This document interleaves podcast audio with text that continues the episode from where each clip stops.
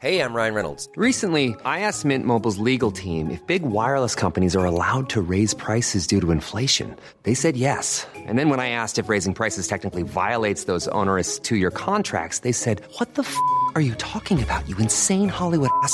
So to recap, we're cutting the price of Mint Unlimited from $30 a month to just $15 a month. Give it a try at mintmobile.com slash switch. $45 upfront for three months plus taxes and fees. Promo rate for new customers for limited time. Unlimited more than 40 gigabytes per month. Slows. Full terms at mintmobile.com. There's never been a faster or easier way to start your weight loss journey than with PlushCare. PlushCare accepts most insurance plans and gives you online access to board-certified physicians who can prescribe FDA-approved weight loss medications like Wegovy and Zepbound for those who qualify. Take charge of your health and speak with a board-certified physician about a weight loss plan that's right for you. Get started today at plushcare.com slash weight loss. That's plushcare.com slash weight loss. plushcare.com slash weight loss.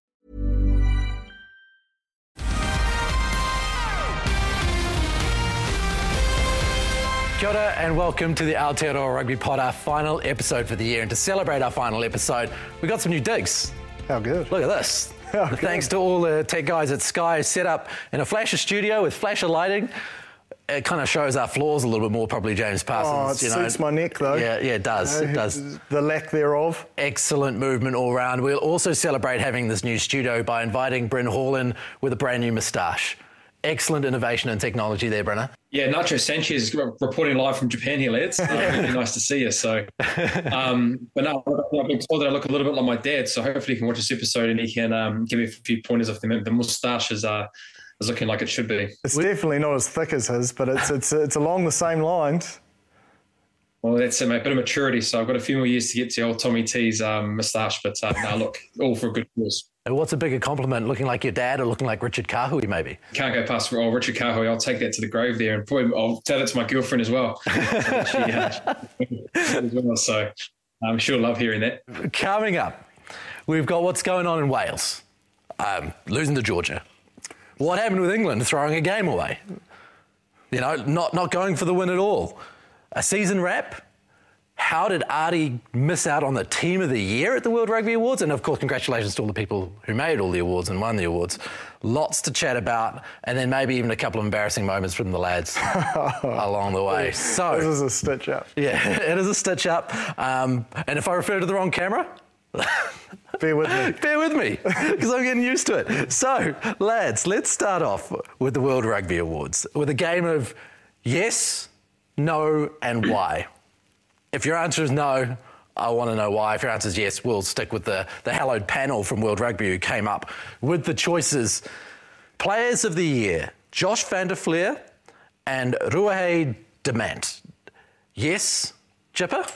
Uh, yes to Ruhe. I think I think it's not just about performance. It's it's probably more around um, you know that leadership and, and how they turn things around and how she's sort of the figurehead of that, um, and obviously performance as well. Uh, Josh van der Flier, very rare that I wouldn't agree that a forward should win World Player of the Year, but I just think Johnny Sexton was probably unlucky in the sense that, man, when he's missing, Ireland aren't the same team. And I just think his influence on games and the, how critical he is to their success maybe had him ahead in my head of, of Van der Flier, but for what Van der Flier did down here um, and, and the physical dominance he's had against every opposition, he's, he is a worthy winner, but I probably thought Johnny Sexton would nudge him out. Brent, what are your thoughts? Yeah, I agree with um, the Demant. Um, she obviously deserved it. Had a great, um, had a great World Cup, and then I think also even before that, playing the Australians and that um, that New Zealand period where they played against the Canadians as well. So, um, yeah, definitely deserving of winning that award. But I think very similar to Jim. I think Johnny Sexton. Look, I don't think they win a lot of these games without him. And if you say most valuable player, um, and also his performance was due as well. He played very, very well in, his, in, in the game. So I would have gone Johnny Sexton, but um, I think where the game is at the moment around the breakdown area, physicality, and um, and that, you know, der Flier was great around that, coming into the New Zealand tour, playing those three games, influencing that, and then his Six Nations, and even in the back end of this um, Northern Hemisphere tour, he um, he's a deserved person of that. But I would have personally gone for Johnny Sexton, similar to what Jip was saying, his influences and how he can, um, how valuable he is with that for that Ireland team. And is this your selections based on the finalists? Would you have taken Ardie above all of them? Oh, I would, yeah. I, I just think you talk about impact on a game. Maybe he is a close contest for me with Johnny Sexton because Johnny Sexton is just so key to, to results, mm. but also not just results. His decision making as captain, he is ruthless about going to the corner and chancing his arm, and he just backs himself in his ability. But Ardie, oh, I don't know. I, don't, I just can't think of another player that has had the influence and what has been a struggle. Um, at times for the All Black forward pack, that he has just dominated every side of the ball, every collision, um, it, it, blows me away that he, he missed out on the, um, and I think it would blow a lot of people around the world. I don't think it will just be a Southern Hemisphere um, you know, thing. I think a lot of people up in the north really respect what Ardie's done. Mm. Short of naming and shaming the people who selected this, when the entire world, Bryn, is going, what? How is Ardie Savea not in the dream team? How is he not even the best number eight in the world? Never mind the best player in the world, according to this panel who have gone with Alldritt. Yeah, well, that's not to say that Alldritt hasn't had a great season, but I think um, for us, I think you, when the announcement came for World Player of the Year, I think the most comments that were saying that was around Ardie Savea not being involved in that. Look, we've um, you know we've voiced our opinion around. We think that I think he should have won it as well, and I think you know I'd like to see what the criteria is because you know no disrespect to, to Arm, but you know he missed the majority of a, a lot of the season, and so you know he's missed part of the rugby championship, he's missed part of this India tour. So like, is that decision made even before going into the Northern Hemisphere tour? Because um, look, I thought Ardie was was great. So, but um, yeah, and then not even to make the 15. Um, that's not saying Alldritt hasn't had a great season, but look, Ardie Savea has been. We, like you said, we were taken for Wood Player of the Year. So to not get nominated for number eight, um, yeah, it's very, very interesting. I think with Alldritt, it's not a slide on him as a player. Like he is a fantastic number eight. He gets great yeah. um, gain line. He's great defensively. But I go back to as an individual player, the ability to change a game and turn it on its head or save a game defensively, mm. I, I, don't think there's a better number eight at the moment, a better loose forward at the moment than Ardie Savea. It's it's incredible. I'm kind of blown away. I'm speechless. But there is some weird stuff going on here. the the women's team instead of picking Tui on the right and Woodman on the left, they picked them the other way around. So I, I don't know what game these people are watching. that, that's just bizarre. But big ups to Ruby Tui for Breakthrough Player of the Year. I think she acknowledged herself, you know, at 27 years of age, that's an unusual thing to do. Um, but when you look at the way that she affected the game, it's hard to argue that she is the breakthrough 15th player of the year. Similar to um, Nehe Milner-Skudder in a, in a way, like he was a little bit older, he came onto the scene, had the hot feed and, and really busy on the wing as well. And, and, and Ruby's exactly the same, like her impact, her work off the ball, her ability to put herself in the game and make big plays at crucial times, you know, for someone that has had a massive load of sevens and I think it's good reward because she made the decision to go, no, I'm all in 15s and this is what I'm going after. Mm. Um, so, you know, I think for her to be acknowledged as a breakthrough 15s with the application and the, and the desire she's shown this year to be the very best version of herself um, in the 15s game is, is, is fair reward for the work that's gone in. So that's a yes from you on that's Ruby? That's a big yes, yes. A yes from you on Ruby as well? Yeah, definitely. For all those points that that Jip talked around, you know, there's a very long time that she hasn't been involved in the 15s games for a long period of time. We know how successful she's been at the sevens game, but you know, she talked around early in Super Rugby Aupiki, wanted to improve her game when it came to the 15s. Like she brought in a chip and chase very early on, wanted, wanting to work on her skill set. But then all the points that Jip talked around around how she was at that Rugby World Cup, but what she does do as well, she's a great ambassador for the game the amount of bums that she puts on seats, she's something different. Uh, probably really refreshing, actually. You don't see it a lot in the men's game, and it's quite refreshing to see her personality being able to be, um, you know, I guess um, supported from you know from all around the world with how she is. So um, definitely deserving of her performances, and I think what she does for the game as well on a bigger stage, brand wise, and putting women's rugby out there is really important as well. Brendan, any doubt that Ange Capuozzo is the breakthrough of the men's oh. team? Like he was amazing again on the weekend. Oh, Oh man, I, he's my new favourite player. He, um, I just I play, I play checked him for that first thirty minutes in um, the Italian game, even though he didn't get a lot of opportunities. But geez, if, if you're talking about a superstar and speed, um, he's got it all. The ability that you can have to be able to beat people on a dime. If he gets into space, he's got that speed and being able to really inject himself into a game. So look, Italy have got have had a great uh, back into this Northern Hemisphere tour, so um, he's been at the focal point of that, and I'm really looking forward to seeing him at the Rugby World Cup, and hopefully um, Italy can continue that um, that positive form that they've had in this back end of the Northern Hemisphere tour. Mm. And for you? Yeah, it's a no-brainer. Your comparison to Billy Slater, uh, I watched him um, this week, and his ability to go from a blind angle to pop out into the open and, and you know more so that try score, but he does a number of other times. He is a, is a serious weapon, but also courageous on defence. Like he puts his body on the line. Reminds me a little bit like Damian McKenzie. You know, they don't have a lot of care for their body um, when they're not big lads. But yeah, he, he's got a massive future, and um, he will be the poster child for Italian rugby for a long time, I'd say. Absolutely. The other one, of course, I'm presuming is going to be yeses all round on Wayne Smith. Like, what an incredible job he did. Yeah, I mean, just you know, not expected. He didn't go into this year expecting to be coaching the Black Ferns. You know, he's, he's got them to a position where they're the best in the world. Um, I do think we've got to acknowledge Andy Farrell um, having the ability to bring Ireland down here and do a demolition job on the All Blacks uh, on home soil is, is a massive achievement as well. And also the fact that you know they're dominating um, most sides and, and winning ugly at the moment. To be fair, they're not playing their best footy, but um, you know he's also been ambitious with the Irish A team. He's been going between the two jobs, so he's had a fantastic year. But in terms of massive results and someone starting probably back against against the wall in Wayne Smith and, and where he's finished up is, is huge. Probably just as importantly, is there anyone who would beat out Bryn for World Moustache of the Year? oh, I think Pete Samu would be up there because Bryn tries to copy him all the time. Um, but but um, you know, I, I, still think Big Karl, Karl Tu'inukuafe uh, takes the cake. Yeah. Yeah, he'll have that award until the end of time. Yeah, thank you. Well, I'm just yeah, definitely not in that at that um, stage at all. Um, my dad might be, be able to be a little bit different. His has is thick and obviously got a bit more girth to it. Longevity of achievement is something that Wayne Smith's done, and that's probably important for Bryn Hall as well to understand that if you want it to be a great moustache, you're going to have to stick by it for years. you're going to have to commit to it like commit your old boy. It. Yeah. Yeah, well, the thing, the thing, the fact that you're saying I'm Richard Kahui, Ross, I might change my mindset around it. So, but it does look dirty. I do look very dirty. yeah. I don't know about that. Now, the, the talking point of the of the weekend, I think, well, from almost everyone, was: Would you settle for a draw? Would you settle for a draw? Oh, I don't think it when the stakes are that high and you're in front of your home fans. I think they probably got a little bit um, overexcited from where they'd got to to get to, you know, the position and, and, probably thought, let's just, you know, from where we were eight minutes ago to where we are now at the 80th, let's get rid of it. But if you watch Marcus Smith when he kicks that conversion, he does not waste any time. He kicks it, he turns around and he sprints back to halfway. To me, that's a young man. He is an attacking player and he was going, I'm going to come down here and score some more points and, and win this game. And you could see when he kicked it out, he, I felt like it might have been a directive because he was not happy. Mm. Um, and you could see forwards saying, get it, get it out, get it out.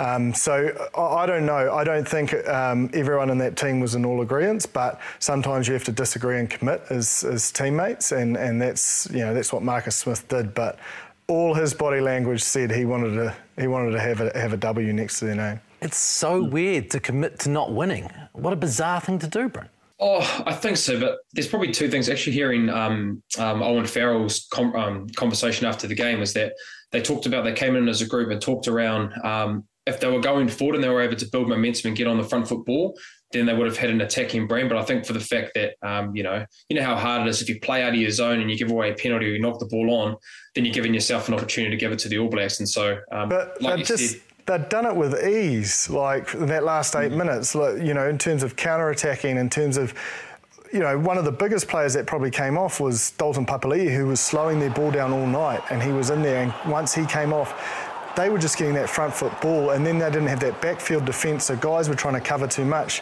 Their actual ability to have front foot ball from that kickoff is right there. It was a short kickoff. They're 60 out. I, I don't know. Like it was. I don't quite buy that. I, I, think that I think they panicked and they just thought, "Geez, we've done really well to get it to you know a draw. Let's just take it and, and get out of here." Well, that's what I mean. But like the 71st minute, if you saw it 25 6 and you get yourself into a position where it's 25 all after a game, they'll be thinking, we'd take that. You know what I mean? But, but um, wouldn't, for us, for us. Wouldn't you think, though, like, we weren't in this to win it. We weren't even in the, in the, we were going to lose this game. So your chips are all in at that mm. stage, are they not? I mean, at least have a crossfield kick to try and score and maybe it gets knocked on and the game's over. I, I don't know. I, I just, uh, maybe you know, it's all well and good. I'm sitting here and I'm not in the pressure cooker. I may have seen it differently if I was captain um, as well, but I just think they were not in that game, and then they were all of a sudden, you know, on level pegging and with a, a last try wins mindset is what I was thinking.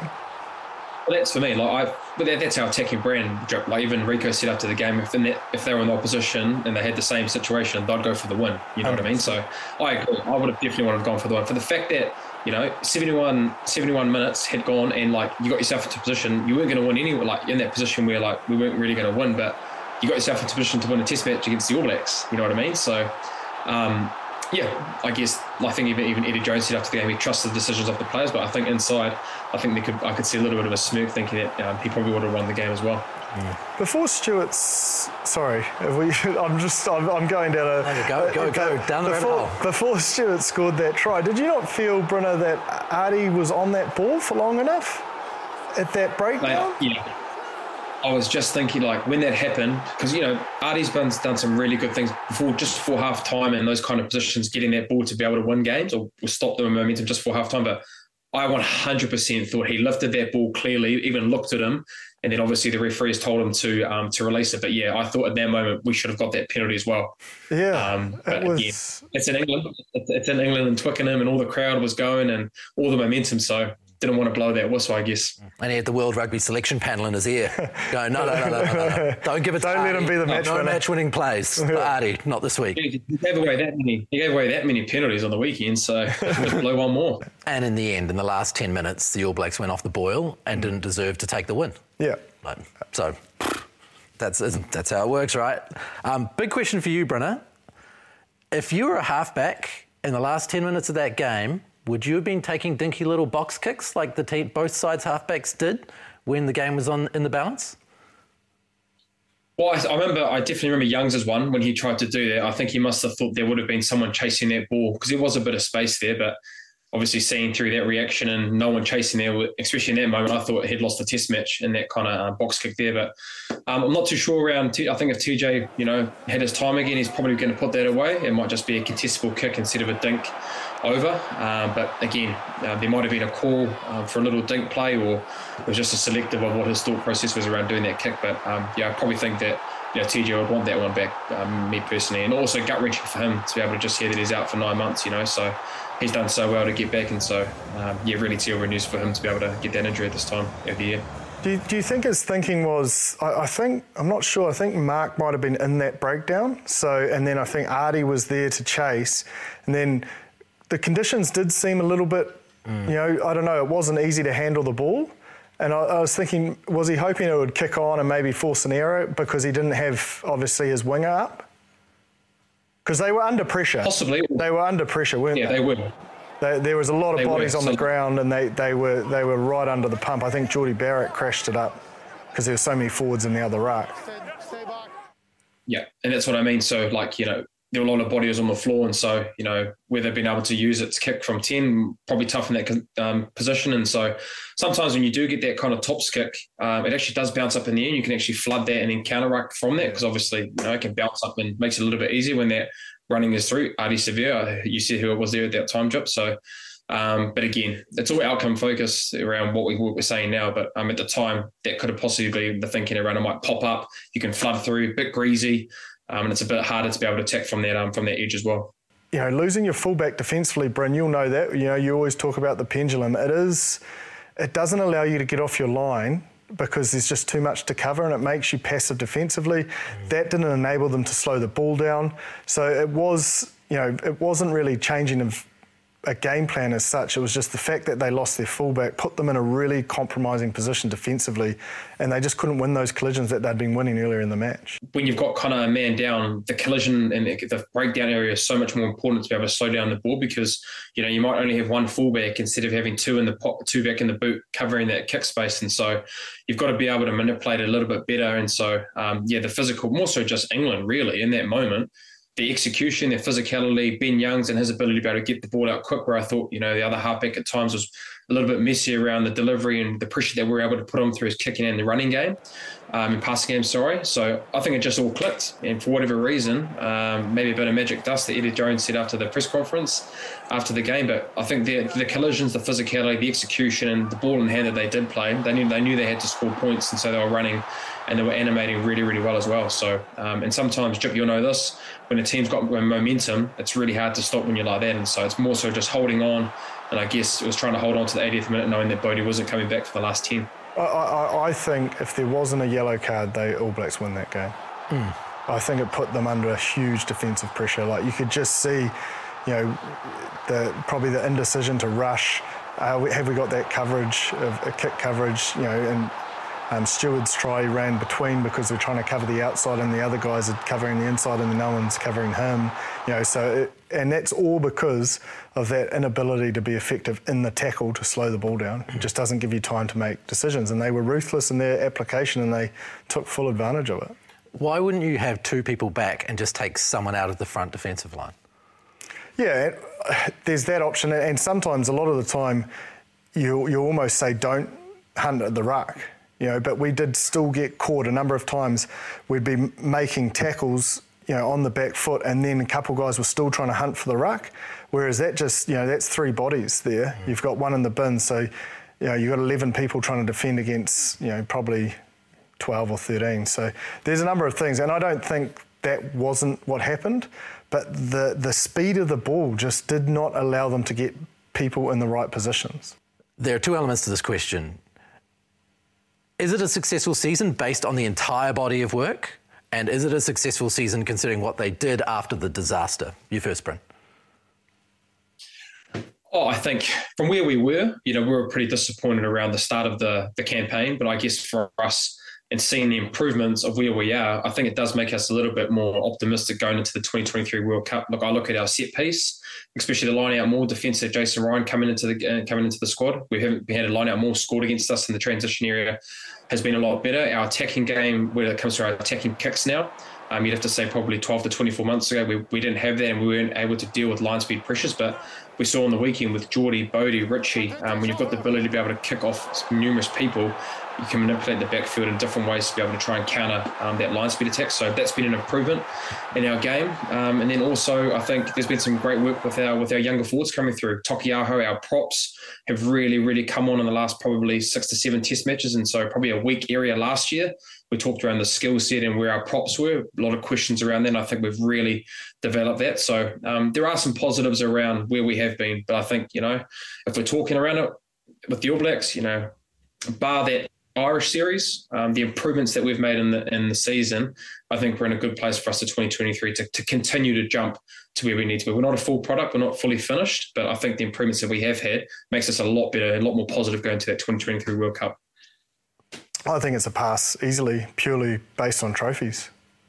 You know, like we, we, we go out there to, to win trophies, and apart from the you know the Irish series, we've picked up or kept due to a draw every other trophy. So um, I, I don't know. I just think you got the Bledisloe, you got the Rugby Championship.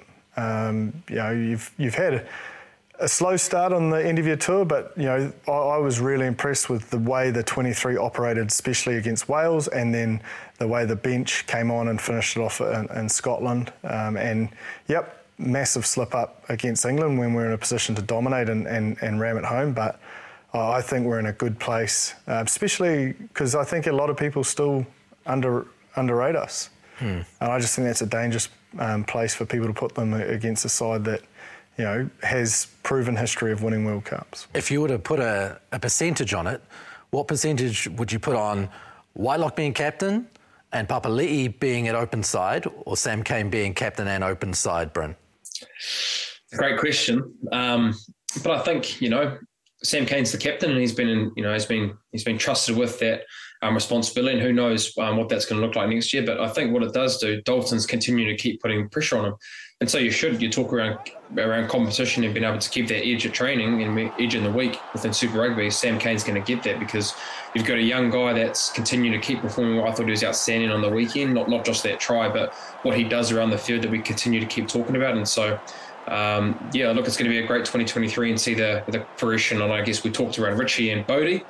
That conversation, it looks like that you know Sam Cane and probably um, Dalton Papali'i will be a massive talking point for us next year, based on how well Dalton's been playing. And what would you do right now, Bryn? What would your call be right now? Dalton, I think right now for me, um, if you're just based on performance, you know, I would go Dalton. He's played very, very well.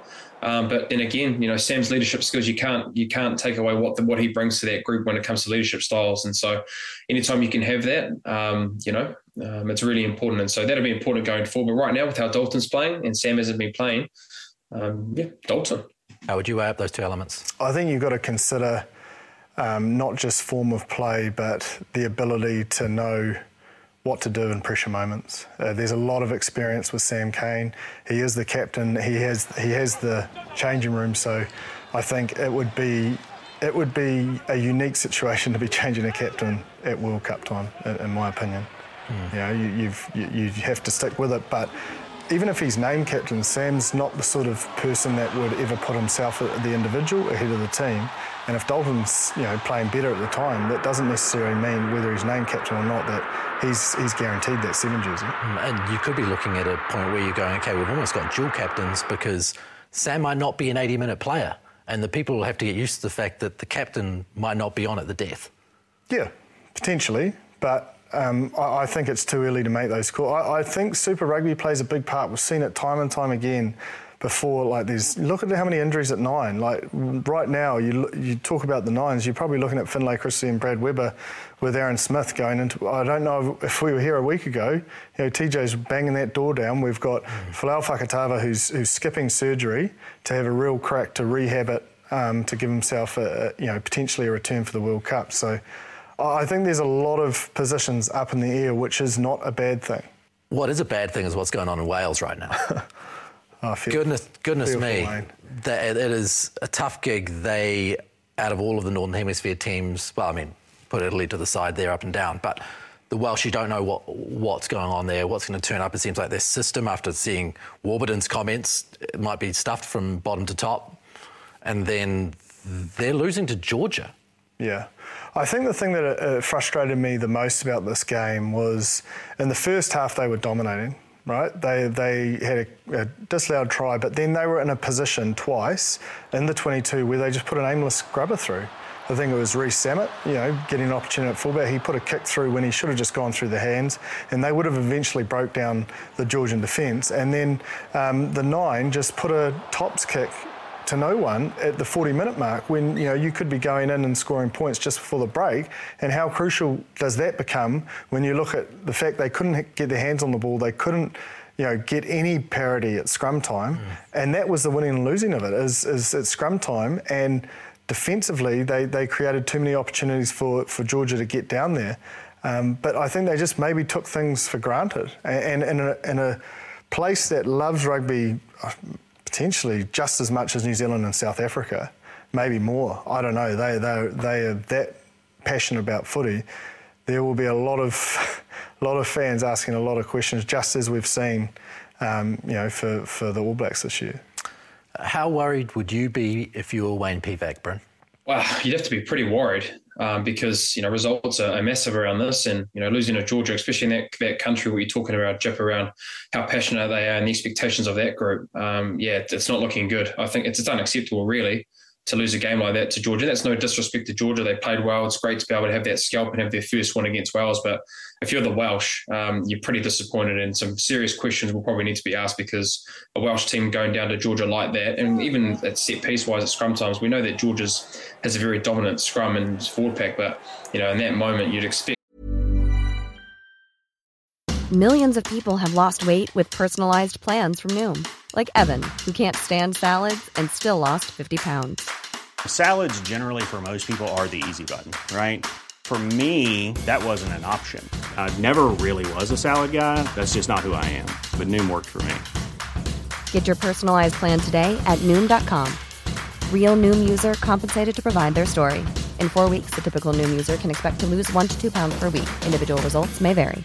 Ryan Reynolds here from Mint Mobile. With the price of just about everything going up during inflation, we thought we'd bring our prices down. So to help us, we brought in a reverse auctioneer, which is apparently a thing. Mint Mobile unlimited premium wireless. Ready to get 30, 30, bit to get 30, bit to get 20, 20, 20, bit to get 20, 20, bit to get 15, 15, 15, 15 just 15 bucks a month. So, Give it a try at mintmobile.com/switch. slash $45 up front for 3 months plus taxes and fees. Promo rate for new customers for limited time. Unlimited more than 40 gigabytes per month slows. Full terms at mintmobile.com. Uh, a, a team like Wales to be able to get the job done there and so yeah, some tar- some very um, big questions coming ahead for uh, for Wayne and that, that coaching group moving uh, forward. Again, a test match that I think was decided by the yellow card. Adams was off, and the, the scrum was about that 15 minute mark, so they had to mark the blind. Mm. And then they were smart enough, Georgia, to play to the line, go out the back, crossfield kick to exactly where the yellow card player would have been. Similar to the Black Ferns um, in the final, they just manipulated the situation that was at hand, but executed it so well. So I think they're completely deserving of, of their victory, especially around their set piece dominance in that second half. I mean, they were calling them the second bomb squad, that, that reserve front row, uh, and they certainly delivered on it. Um, but it's just, you know, shows how crucial discipline's going to be World Cup.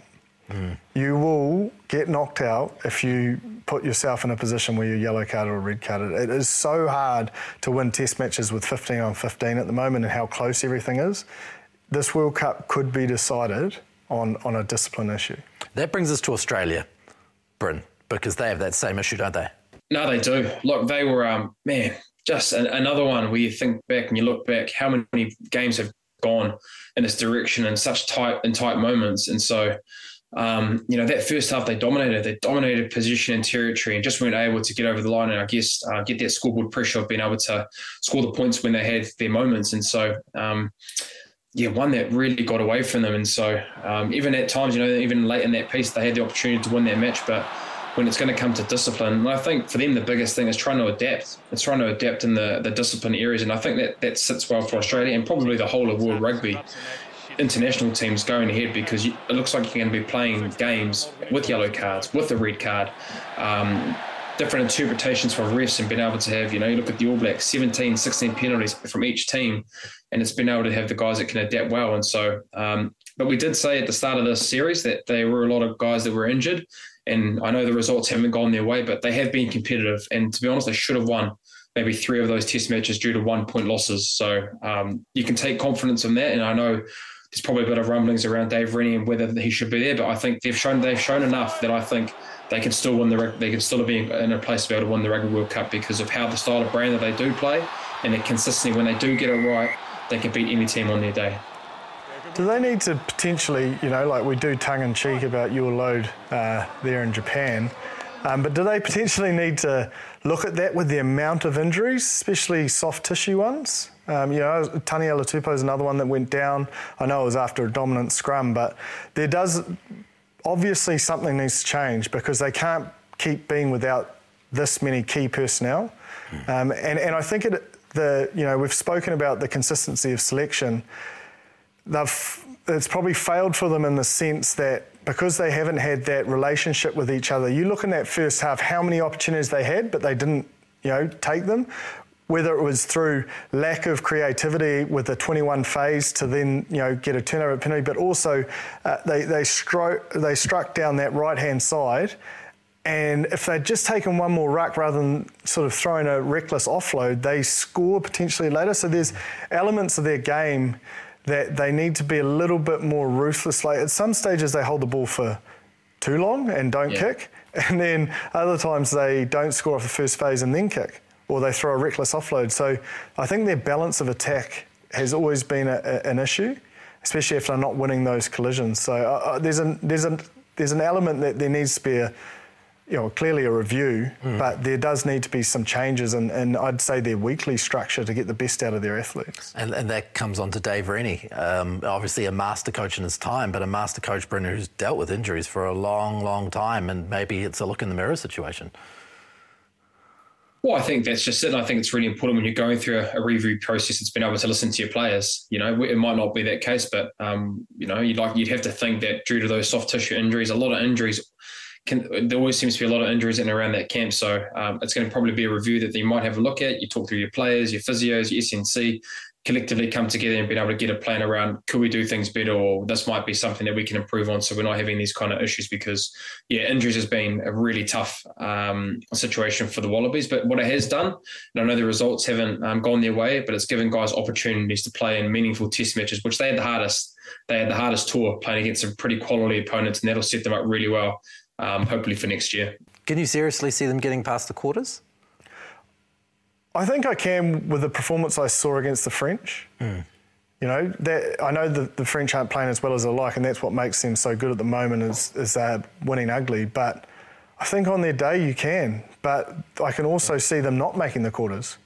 Do you know what I mean? In Yeah. pool play, Yeah. because they have a couple of slip ups. So, um, yeah, they've, they've got a bit of bit of fine tuning to do in their preparation. I mean, that's what, it, as we know, Bryn, like it's it's what happens before game day that sets you up for success. And I just think something's not right in in, in that period of time to bring the best out of them. Because the effort's certainly there. There's plenty Oh, of effort. Like that. there is no Oh. lack of ticker. Yeah. They, they are trying almost too hard at times, um, you know, and, and that puts them under pressure. Absolutely.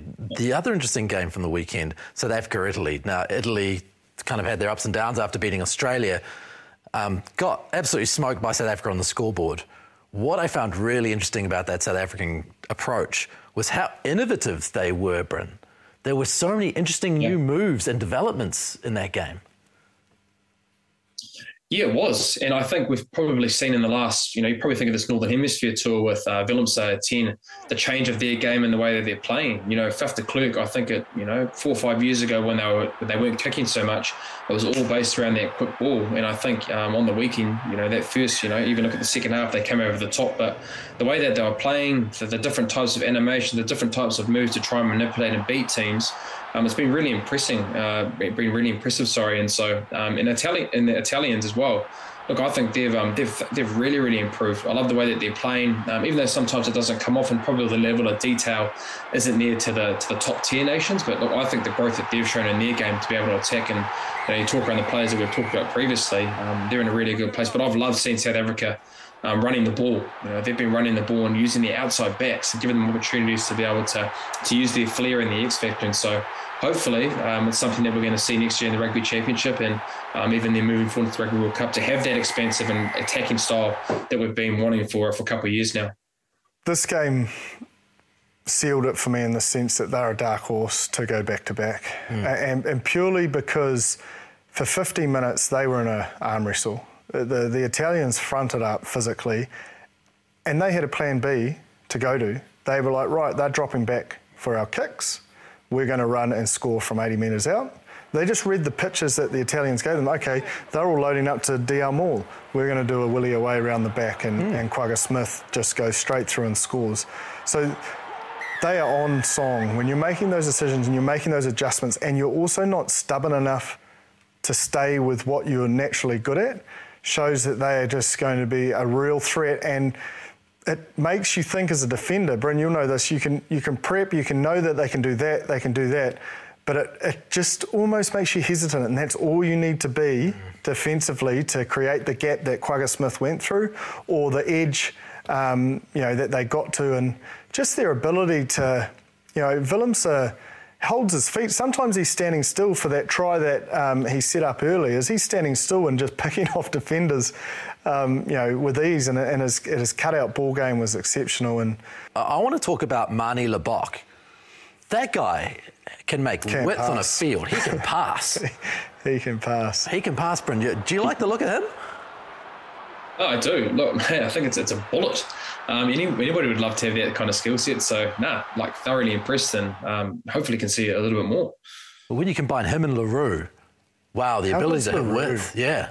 Man, he just keeps delivering. I think two years ago, the South Africans hated him. He copped a lot of grief in South Africa, and now I think they probably think the exact opposite. Yeah, and I like his ability to swing from one side of attack to the other and make a difference. We talk about Betty all the time, but Le Roux is really like that. Maybe in a different sense, he's not a blind runner. He'll normally get the ball in hand and manipulate the defence, but he is, you know, not to take it off Libbok, but, um, you know, he is just a serious. They've just got threats across the park. Yeah.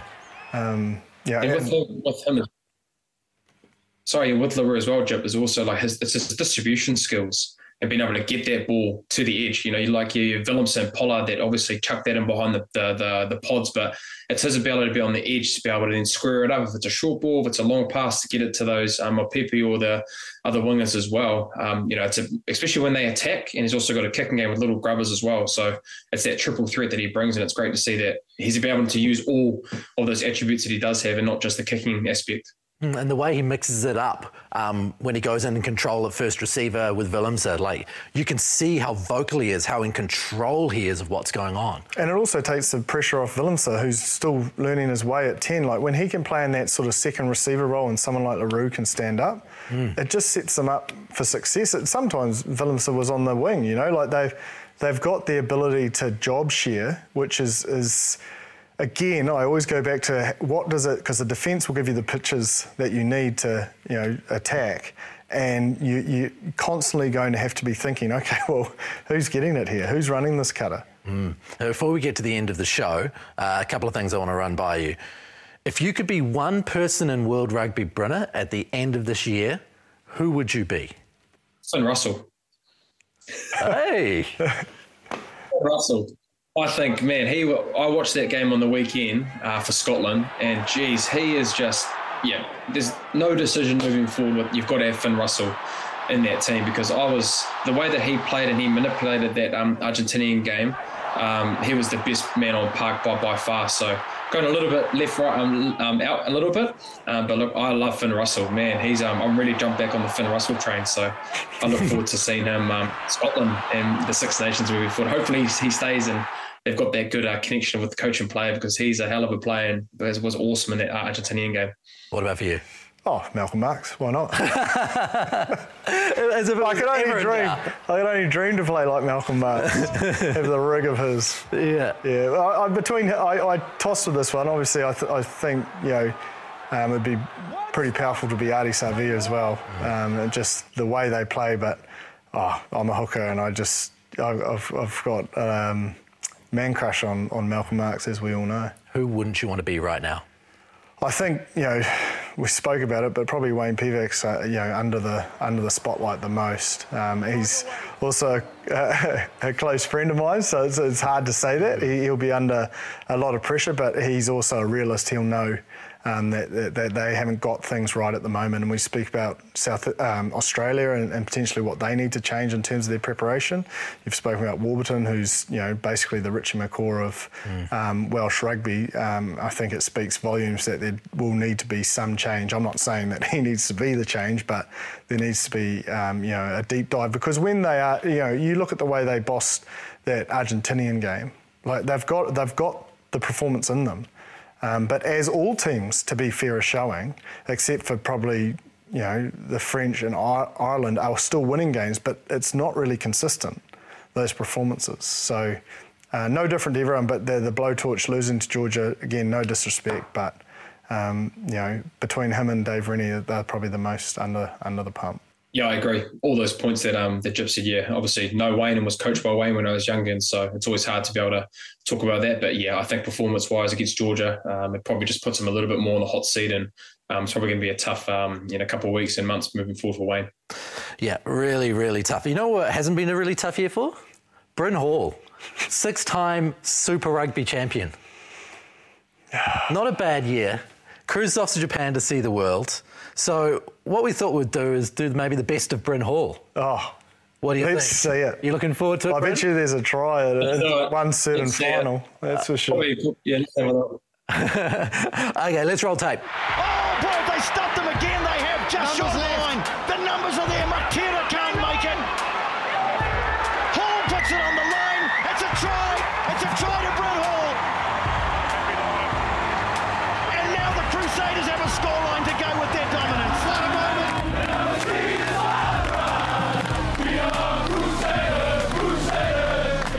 big days, if I've been honest. Um, yeah, there was. I think I was probably almost missed the almost missed the bus. Actually, I think we had a 7:30 uh, bus roll call, and um, I set my alarm for 7:45 and almost missed it. But thankfully, my mate Sam Whitelock helped me out, and You would never have missed a bus had you re-signed for the next year. There's no way. Well, here's a test for Hall. Can he get it in straight? Well, it's been stolen. Have you got a, a bone to pick with Brenner about his line out technique? Oh, you know, well, maybe not Brenner, maybe the line out caller. The double slip to the front could have been a good option, not to the middle of the line out to throw over a, a over a Highlander. I'll tell you what, Jim. I give you forwards. I will never ever talk badly about a line-out throw because Scott Barrett just confused the hell out of me. To be honest. Rebels Brumbies. Oh, Brumbies, Rebels are terrible. Got to tell them how it is. Yeah, this is how it is. Hopefully they can get better. But they've been terrible. And you guys, of course, up against the Rebels. How do you see that one playing out? Uh, I'll be picking us, and hopefully I won't be injured. You can just feel a Bryn will try. Just short of the line. Hall has a look over the top. It's a try. The Crusaders got their win over the Rebels, including a little dot down from you. Uh, good to get off the get off to the, the mic actually. No nudie run for me this year, so um, it's going to be pretty good. Obviously, nobody wants to see me nude, so. If you would have told me six years ago that I was in six finals and winning six finals, um, I would have laughed at you. So, um, and to do it here at Eden Park, um, it's got such a massive special, special feeling to me personally. Growing up here, all my family, all my friends, my partners here, and um, you know, if it is the last game, um, you know, what a what a great way to go out. And um, you know, love these boys, love this club, love everything that it's all about, Joey. Now, winning titles and stuff, that's all good, but what if you were like absolutely revolutionising commentary? like James Parsons. Just going next level on the one liners. So you're going to have him winning titles and then you're just going to take the mickey out of me. Well, no, I just revolutionising is a good thing. Yeah, no. Uh, unless you're the person who's having their head cut off. That- Yeah, yeah, yeah, yeah. But yeah. um, no, I'll be looking forward to this. I love my one-liners. Yeah, yeah, yeah. But Bruno, was there a favourite of yours through the year? Do you remember? Oh, just any time I heard, heard James commentating, um, the enthusiasm that he has, no different from when he was a player, he's very enthusiastic as a player. So anytime I got to hear James Parsons coming in live from, um, it was very special. So, no, mate, you're doing well, Chipper. Proud of you, mate. Cheers, pal, mate. Tavita Lee gets a hat trick. Smooth seas don't make skillful sailors. Harbour have stayed in the fight. Chipper has been saying some things in commentary which blow people's minds every week. this week, my favourite was starve your distractions, feed your focus. Mate, talk, talk about work, mate. There's a lot of work that goes into that. Opportunity doesn't knock. It presents itself when you beat the door down. And that's exactly what Daniel Rona has just done. I must say that the one-liners have really come on in the in the past couple of years, and Yeah. there's a lot of thought and effort has gone to picking the right one for the right moment. It, it's quite something. Now, if they say it's too hot in the kitchen, get out. That's not what this Northland team's about. They want to stay in there, roll their sleeves up, and go to work. Throw him to the Wolves and he'll come back leading the pack. Oh. I'll be here all day. Jamie Booth in some space. The little grubber, that's for Sean Stevenson, will get a good bounce. Well, they say success depends on your appetite. Sean Stevenson and Booth are clearly starving. Players are giving me feedback that they love it. I don't think we all uh, see as one-liners coming into um, NPC commentators. So uh, I don't know if it's if they got the pass, the pass back this year. Bryn Gatland, 0% small talk, 100% grind. Others talk, this man hustles. It's really intensified this season because I, I, I really was like, oh, just make it my point of difference. And what's your favourite so far? Winning's not owned, it's leased, and they may have paid their rent in advance. The magician doesn't trick you, the magician makes you trick yourself. And that's just what the Northland attack have done to the Southland defence. Goodness me. Feed your focus, Chipper. Feed your Starve that distraction. Starve that distraction. Well, hopefully there's no distraction for the two coaches under fire right now. Wales versus Australia this weekend. Who do you think wins? Australia. Australia? Australia. Yep, Australia. Uh, the other game is super interesting. England versus South Africa. South Africa. South Africa? Just absolutely. Well, I couldn't wax lyrical for about five minutes like I did just before and then pick England. Yeah. okay, Brent? Yeah, I'll go. I'll go South Africa, but I think you know England. Uh, it'll be a tight one, very similar to pretty much all the Test matches that, bar the Italian game, the South Africans have had. Probably go down that route and be very tight, be uh, a matter, a matter of moments in that game. Okay, so one last major prediction. This is our last show of the year, so I'm going to put get you guys put on the line. Who wins the World Cup next year? Oh, mate, I can't not say the All Blacks. It's just, it's in me. I, I call it blind faith. but Yeah. That's It's 2 0. that's that's 2 0 in South Africa. I'm, I'm not going to ever put it out there that they won't. Go on, Brent. Uh, oh, look, I think yeah, the All Blacks. But look, I think if it's not going to be the All Blacks, I think it's going to be Ireland. I think the way that they've played and the consistency, I think they've still got room to to move. And um, yeah, you have to think Ireland. If it's not the All Blacks, but mate, like Jipper, the two and zero South Africa, always New Zealand, mate, always. So we wanted them to win the World Cup. No room for France at home is like leaving Ardie Savea out of the dream team. yeah, I, look, I think the French will be there, um, but hopefully not at our demise. But it's not the first time either of you have gobsmacked me this year. I really yeah. should be ready to. Uh... But, like, uh, I'm not going to sit here and say that it's it's a dead set given. Like, they're obviously not favourites, but like I just yeah. that jersey means a lot to me, so I'd never bet against it. Awesome. Well, I'd like to thank you all for watching us all year long. 41 episodes coming to the end of the year. We've got a lot of people to thank. Firstly, the guys on either side of me, James Parsons, thank you very much. Great analysis, Pleasure. amazing preparation from both of you. Bryn, your commitment at all hours of the day coming out of Japan. Three in the morning, it doesn't matter. You're, you're on the show. So thank you to you guys. You make the show. But there are also a bunch of other people who make this show that we need to talk a little about. We've had guest hosts come in Jeff, TJ, Joey, which is great. The directors who keep us on track Kingsley, Scott, Taya, Matt, Will, assistant producers Wilson, Tom, Kayla. Everyone just thought it was the three of us. but there's actually quite a few people who contribute over a year. The editors, Kyle, Will, and Ollie. Rugby Passes crew, Alex, Tom, Ned, Sam, and Ben.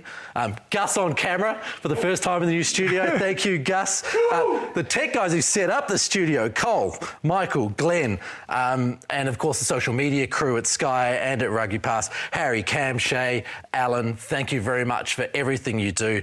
And probably finally, thanks to the guests that came on. Yeah. Wanted to spend time with us. Yeah. Why on earth do they want to do that? I don't know. Secondly, second to, second to last. Second to last? Thank yourself, mate. Oh. You've been world class. yes. World, world class. World class, Skip. Yeah. You've, you've, you've, you've led the ship. Um, Thank you.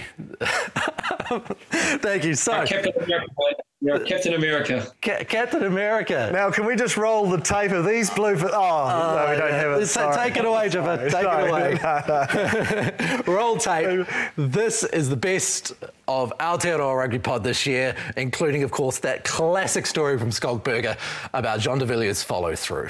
Best player you've ever played against? Jonny Wilkinson. He was an absolute student of the game shared a room with Jean de Villiers for for yonks uh, for ages, and um, he's such a decent bloke. But give him two beers and he turns into something else. uh, he goes absolutely ballistic. We did promise that no matter who won, who took the trophy home, we wouldn't brag about it today. Um, but I didn't promise that I wouldn't wear Chiefs kit around the house all day. So that's outstanding. I can. He's walking around the house now, not feeling too happy. Oh we put a lot of effort into it, and it, it would be great like uh, if after all of that effort there was still something happening, you know, or, or if, if, everything that we did was, was for, for for something. It was a wild, windy test match down in Wellington. I was on the bench and I hadn't played a test match um, for the All Black, and he just took that game and as a 10 that wants to control a game, I've never seen anything like it. And he's lying there and he's, he's letting out some, some big farts. And I'm like, partner, this is not going to end well. You know, some, one of them is going to definitely follow through. And, and my, my words weren't even out of my mouth, and I could hear something just go, bah. We do have mental skills help in the background, especially with the New Zealand rugby. We have that resource, but you know we're lucky that New Zealand rugby provides that. I don't think every union in the world um, has that. I think it's the main thing that referees need. Talking about like wanting to delay the game, I've had that many times where I've been that buggered in Test matches and in Super Rugby games. I've just told like my hookers on my front rows yeah. to go down because I need a rest. um, hey mate, oh come in here, mate. Come in, mate. Got the big fella. Goodness Got the big fella here. Welcome, Razor. All right, you might as well. You might as well ask him a question. You might as well ask him a question, Ross. What's it like getting a phone call from Wayne Bennett? Unreal. Unreal. Pretty nerve wracking as it's probably the, arguably the best in our uh, well, lead coach. What position would you like to play if you did ever um, cross codes? Like to say fullback or a running six, something like that. Use my bird as well. Uh, depends. Depends on the game. Depends on maybe depends on who I'm a little bit with. If, if I've got Jip next to me in the commentary box, then might have to do a little bit extra. No, no, that's, that's, probably, that's rough. It um, probably doesn't give you space to talk that, that Jip. Most improved team in Super Rugby? Oh, I think it has to be the Blues. Um, like the the way they performed this season, and um, they were champions last year, mate. They can't be most improved. probably strike weapons is the biggest thing.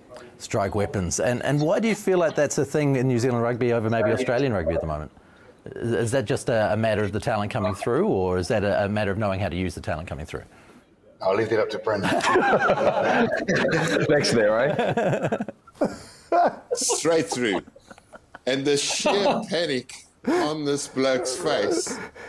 Like you could see, like he didn't know whether he could get up. He's got white shorts on. You loved up. You look very happy.